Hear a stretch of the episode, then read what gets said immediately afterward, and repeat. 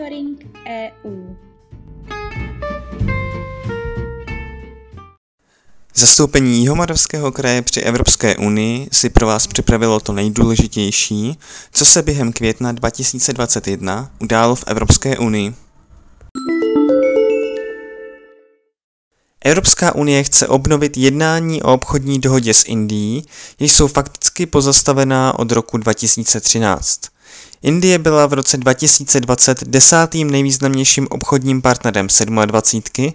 Export z E U ale stále čelí v Indii v případě některých výrobků vysokým clům. V návrhu se obě strany vyslovují ve prospěch spolupráce na budování svobodného regionu Indického a Tichého oceánu. Brusel dal kvůli sankcím k ledu investiční dohodu, na níž se s Čínou dohodl na konci minulého roku. Dohodu z minulého roku musí ratifikovat Evropský parlament. Některé jeho velké frakce se však dohodly, že dokud budou trvat sankce, které E U uvalila na Čínu zejména kvůli situaci kolem menšinových Ujgurů, dohodě zelenou nedají. ČR a dalších třináct zemí navrhují vznik společné vojenské síly rychlé reakce E U, která by zasahovala při vznikajících mezinárodních krizích.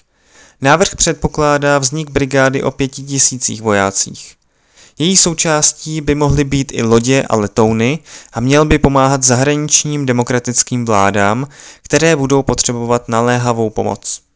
Evropská agentura pro léčivé přípravky, E M A, začala s hodnocením vakcíny CoronaVac, kterou proti nemoci covid devatenáct vyvinula čínská společnost Sinovac Life Sciences. Výbor pro hodnocení rizik lékové agentury ve zrychleném režimu zhodnotí výsledky laboratorní i klinické studie.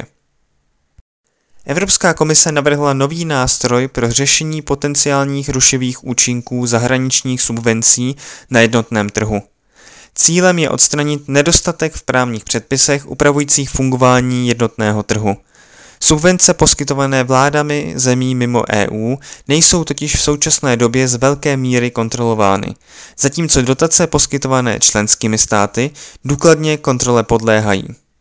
Evropská unie chce jako prevenci proti praní špinavých peněz zakázat platby v hotovosti nad deset tisíc eur, asi dvě stě padesát šest tisíc korun.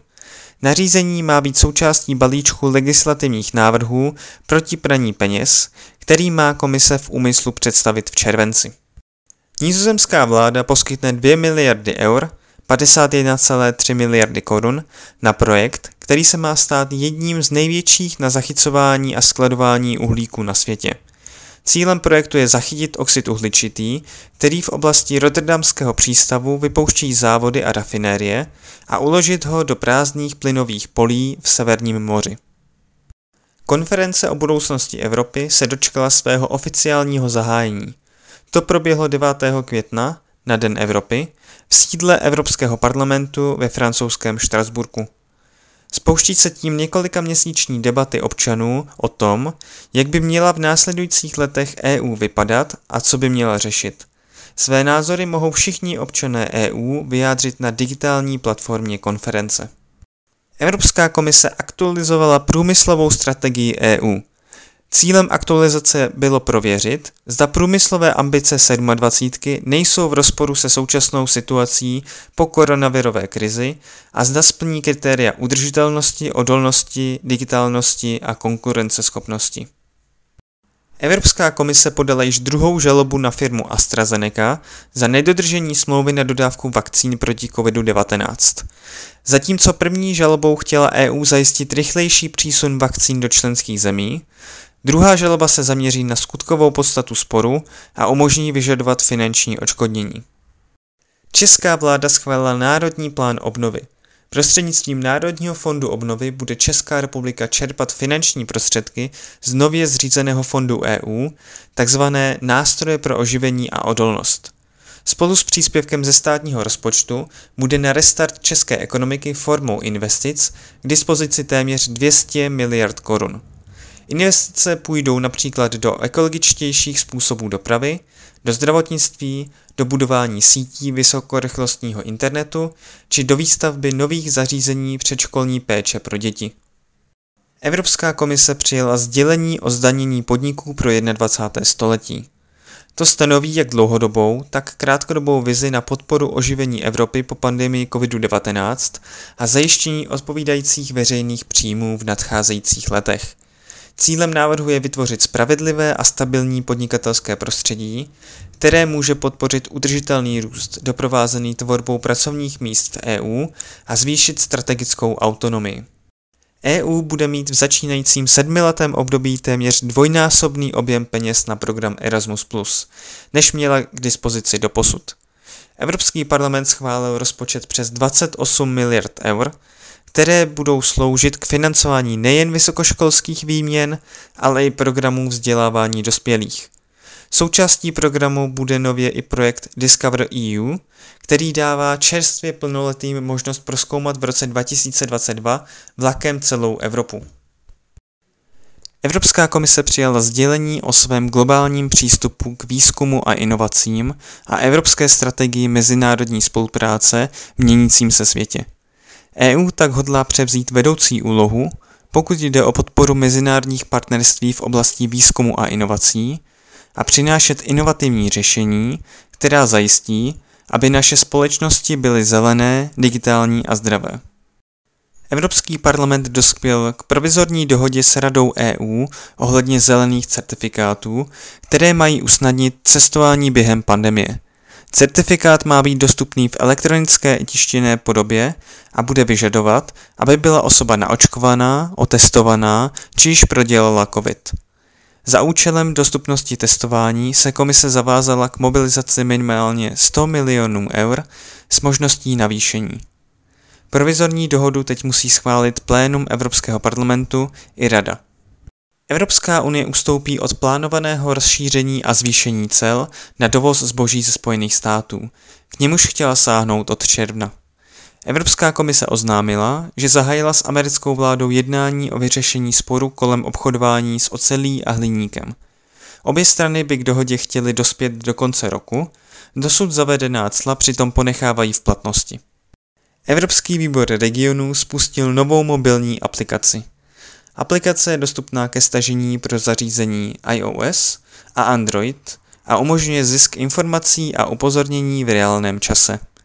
Uživatel má tak jedinečný přístup ke všem aktualitám, akcím i stanoviskům výboru regionu dle vlastního výběru prioritních témat.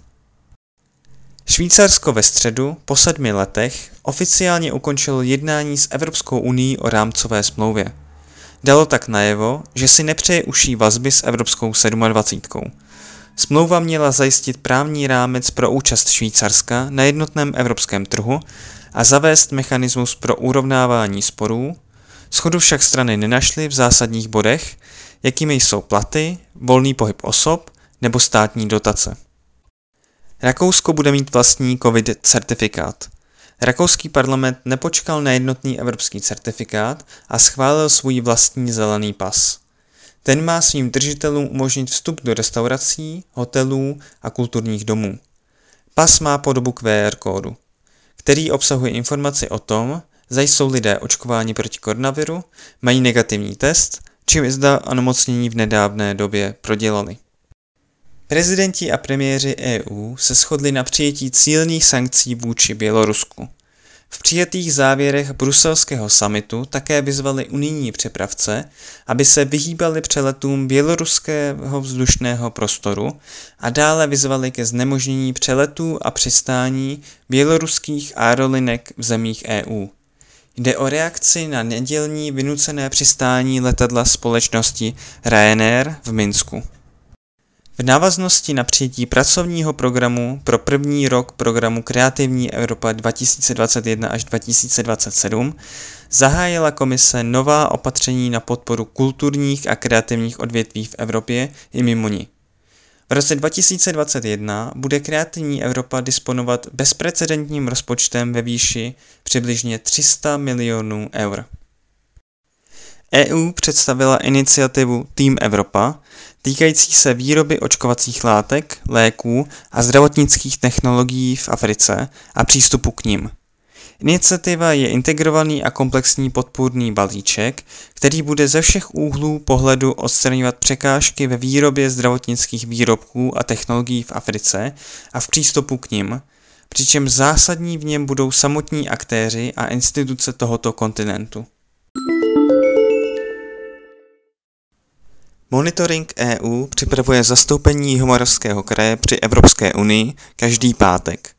Kompletní informace a zprávy můžete nalézt v příslušném monitoringu na našem webu w w w tečka k j m k tečka e u v sekci aktuality.